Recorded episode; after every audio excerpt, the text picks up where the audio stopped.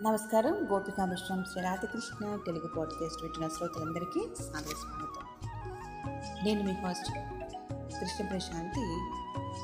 ఇవాళ సరదాగా ఒక కథని గురించి చెప్పుకుందాం. మరి కథల ద్వారానే కదా మన జీవితంలోని నిజ సత్యాలను వాటిలో ఉన్నటువంటి గూఢార్థాలను తెలుసుకుంటూ ఉంటాం. మరి ఈ వింటున్న కథకి టైటిల్ ఏదైతే బాగుంటుందో ఒకసారి మీరు ఊహిస్తూ వింటూ చెప్పండి. పల్లెటూరులోని ఒక బావిలో పెద్ద కప్ప ఒకటి ఉండేది. ఆ కప్ప అక్కడే పుట్టి పెరగడం వల్ల దానికి వేరే ప్రపంచమే తెలియదు. దానికి తెలిసిందంతా ఆ బావికి గల గోడలు మాత్రమే. ఆ కప్ప ఆ బావిని ప్రపంచంగా అనుకుంది. ఒకనాడు కుంభవృష్టిగా వర్షం పడుతోంది. ఎక్కడ చూస్తే అక్కడ నీరు వరదలుగా ప్రవహిస్తోంది.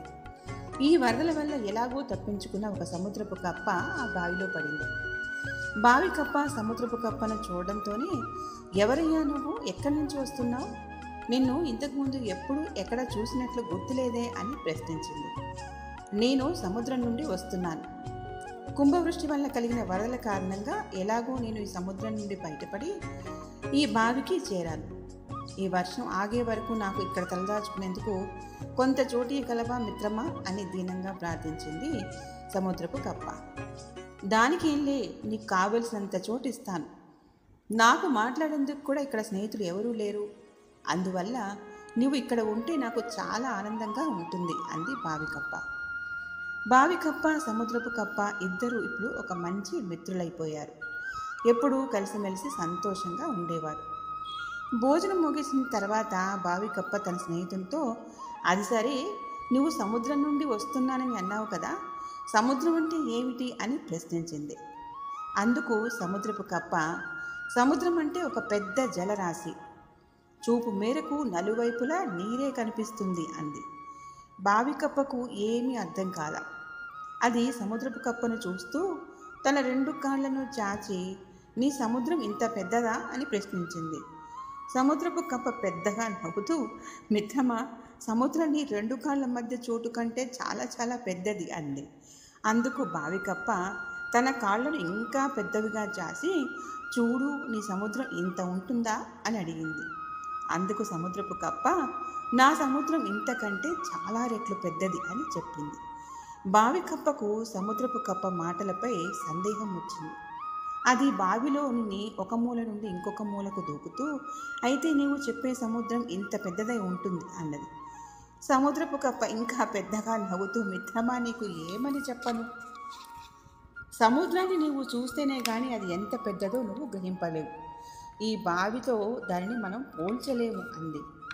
ఎక్కడ లేని చెడ్డ కోపం వచ్చింది ఈ బావి కప్పకు. నీవు ఒట్టి అబద్ధాల కోరువని నా బావి కంటే నీ సముద్రం ఎట్లా పెద్దదవుతుంది? నీవు తక్షణం బయటికి వెళ్ళిపో. లేకపోతే నీ పీక నులిమి చంపేస్తాను అంది.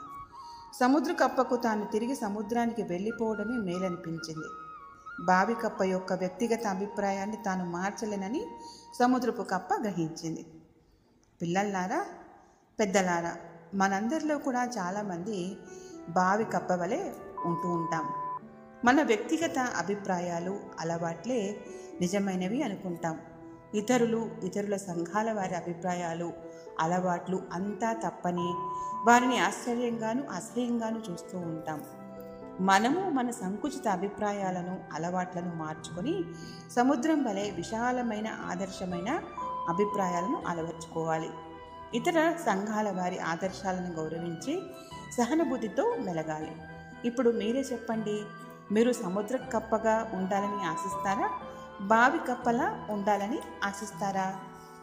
మరి ఇంతటి అమోఘమైన నీతిని తెలిపిన ఈ కథను మనకు చెప్పింది శ్రీ రామకృష్ణ పరమహంస స్వామివారు.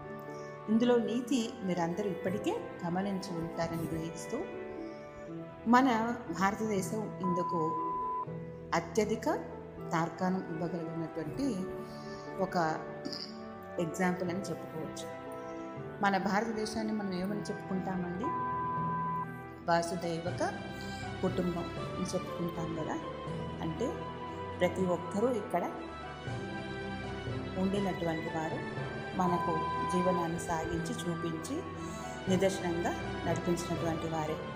మహనీయుల గురించి మనం మాట్లాడుకుంటూ వారి యొక్క మహిమను ఏ రకంగా సునాయాసంగా కథల రూపంలో తెలుసుకుంటూ జీవితాన్ని ఒక ఆదర్శప్రాయంగా నిలకడగా సాగిస్తూ ఉండాలి. మరి ఈ కథ మీకు నచ్చినట్టయితే వింటూ వినిపిస్తూ ఉండండి. పాడ్కాస్ట్ని సబ్స్క్రైబ్ చేస్తూ ఉండండి. ఎంకరేజ్ చేయండి. మీరు ఎంకరేజ్ చేస్తున్నందుకు వింటున్నందుకు మీ అందరికీ మరొకసారి నా ధన్యవాదాలు. నమస్కారం సెలవు. Thank you.